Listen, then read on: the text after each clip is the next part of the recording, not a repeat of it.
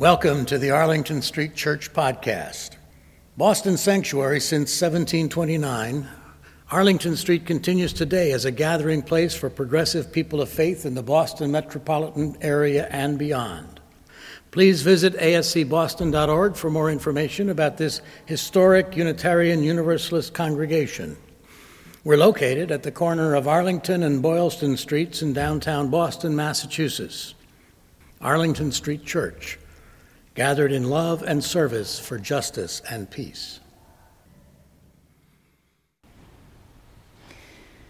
I didn't mean to pick up Elizabeth McCracken's memoir entitled An Exact Replica of a Figment of My Imagination. Actually, I was reaching for a different book on the shelf when my hand strayed. But once I did, I opened it almost absent mindedly, and then I couldn't put it down. In fact, I stood in the library reading it, weeping, stood for I don't know how long as other people came and went from the stacks around me, stood even after I had read the last words as the tears dried on my cheeks, and felt the full catastrophe of Elizabeth McCracken's loss and the sheer joy at her death defying life. So I want to share with you today some of her story in her words because it is so beautiful, so deep, and so true, and so utterly hopeful and helpful. There is so much in here to help us help the grieving and to help ourselves in grief. On this day, when we remember loved ones who have gone before us, here is a directive for living with grief and embracing life, even and perhaps especially in the face of death. Elizabeth McCracken writes A child dies in this story, a baby. A baby is stillborn. You don't have to tell me how sad that is. It happened to me and my husband, our baby, a son. A baby is born, too, that is to say, a healthy baby, our second child. The first child died on April 27, 2006, in France. The second baby, a biological fact lying across my lap, asleep at this very moment as I type one handed, was born one year and five days later in Saratoga Springs, New York. Not a miracle, I insist on it a nice everyday baby, snoring now, the best possible thing, dreamt of, fretted over, even prayed for. We ourselves didn't pray. Our religion is worry. We performed decades of it. But some of our friends did, and the mothers of friends and nuns on two continents are nuns in law. Such a beautiful, funny looking, longed for baby, exactly who we were waiting for.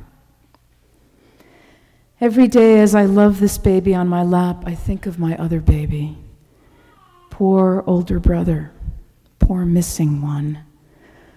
I see the infant before me, the glory of the soles of his feet, the lips fattened and glossy with nursing, the nose whose future Edward and I try to predict daily. The love for the first magnifies the love for the second, and vice versa. In the hospital in Bordeaux, one of the midwives asked us a question in French. Most of the calamity, that word calamity, I can't come up with a better one. Most of the calamity happened in French, which Edward and I spoke only passably, used to. My ability to speak French is gone, removed by the blunt force trauma of those days. I've retained only occasional drifting words. The midwife asked, Did we want to speak to, excusez-moi, une femme religieuse, the midwife clarified, a religious woman. Ah. Here's what she said Voulez-vous parler à un non? Which means, Would you like to speak to a nun? But Edward heard, Voulez-vous parler à un nain? Which means, Would you like to speak to a dwarf? When he told this to his friend Claudia, Edward told her, Actually, I thought I'd really like to speak to a dwarf right about then. I thought it might cheer me up. We theorized that every French hospital kept a supply of dwarfs for the worst off patients and their families, the dwarfs of grief. In the days afterward, I told this story to friends over the phone. I phoned to say, to say, I don't know, I didn't want to disappear into France and grief. I called on our cell phones from sidewalk cafes in the woundingly lovely French spring. Everything hurt. We hoarded carafe after carafe of rosé, and I told my friends about the dwarfs of grief, and I listened to their loud, shocked, relieved laughter. I felt a strange responsibility to sound as though I were not going mad from grief. Maybe I managed it. At that moment, I felt so ruined by life that I couldn't imagine it ever getting worse, which just shows that my sense of humor was slightly more durable than my imagination. Where are they when we need them? The dwarfs of grief, we said to each other when things were really bad.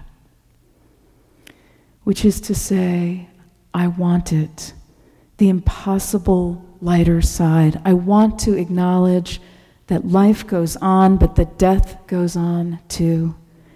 Your friends may say time heals all wounds. No, it doesn't. But eventually, you will feel better. You'll be yourself again. Your child will still be dead. The frivolous parts of your personality, more stubborn than you'd imagine, will grow up through the cracks in your soul. I loved being pregnant. After the baby died, I told Edward over and over that I didn't want to forget any of it. The happiness was real, real as the baby himself. It would be terrible, unforgivable to forget it. I would have done the whole thing over again, even knowing how it would end. When I was a teenager in Boston, a man on the subway handed me a card printed with tiny pictures of hands spelling out the alphabet in sign language. I am deaf, said the card. You were supposed to give the man some money in exchange. I have thought of that card ever since during difficult times, mine or someone else's. Surely, when tragedy has struck you dumb, you should be given a stack of cards that explains it for you my first child was stillborn. I want people to know, but I don't want to say it aloud. People don't like to hear it, but I think they might not mind reading it on a card.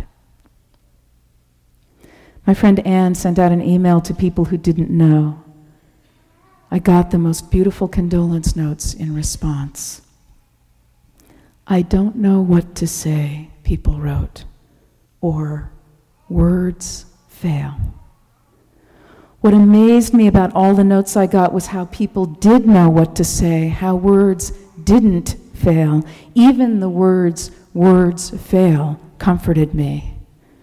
Before the baby died, I'd thought condolence notes were simply small bits of old fashioned etiquette, important but universally acknowledged as inadequate gestures. Now they felt like oxygen and only now do I fully understand why. To know that other people were sad made the baby realer. Some people apologize for sending sympathy by email, some overnighted notes. It made no difference to me. I read them and reread them. They made me cry, which helped.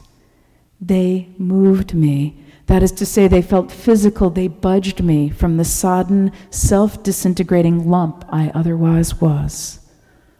As I was going mad from grief, the worst of it was that sometimes I believed I was making it all up. Here was some proof that I wasn't. One writer was so eloquent, it inspired in me the only moment of true denial I remember from that terrible time. I thought, I'll save this and show it to my son when he's older. it will really mean something to him. When I was pregnant the second time, I was invited to give a reading at an afternoon reception. I sat and chatted with the woman who donated the money for the program, just small talk, and she asked me how my pregnancy was going. Then she said, I was so sorry when I heard about your first child. My first child was stillborn, too. My heart kicked on like a furnace. Suddenly, tears were pouring down my face. Oh, no, said the woman, I didn't mean for that to happen. I laughed and tried to explain myself, even though now it's hard to find the words. What came over me was gratitude and an entirely inappropriate love. I didn't know this woman, but I loved her. It's a sort of kinship, is all I can say, as though there is a family tree of grief. On this branch, the lost children. On this, the suicided parents. Here, the beloved mentally ill siblings. When something terrible happens, you discover all of a sudden that you have a new set of relatives, people with whom you can speak in the shorthand of cousins. A year and three days after the morning I checked out of the hospital in France, I stood on the porch and smiled. It was a lovely spring day. Then we walked to the hospital in Saratoga Springs so I could be induced. At 7:36 that evening, the doctor placed a toasty, warm, squalling, wet baby on my chest, and Edward and I were laughing and laughing and laughing. He was actual, an actual baby pulled from the dream of my body into the shocking wakefulness of earthly life. That night, Edward went home to get some sleep. The baby was in his plastic bassinet, swaddled into a neat and uncanny little package. I could only see his head in its mint green cap. Sometime around 2 a.m., I told the baby the story of his older brother. I really did.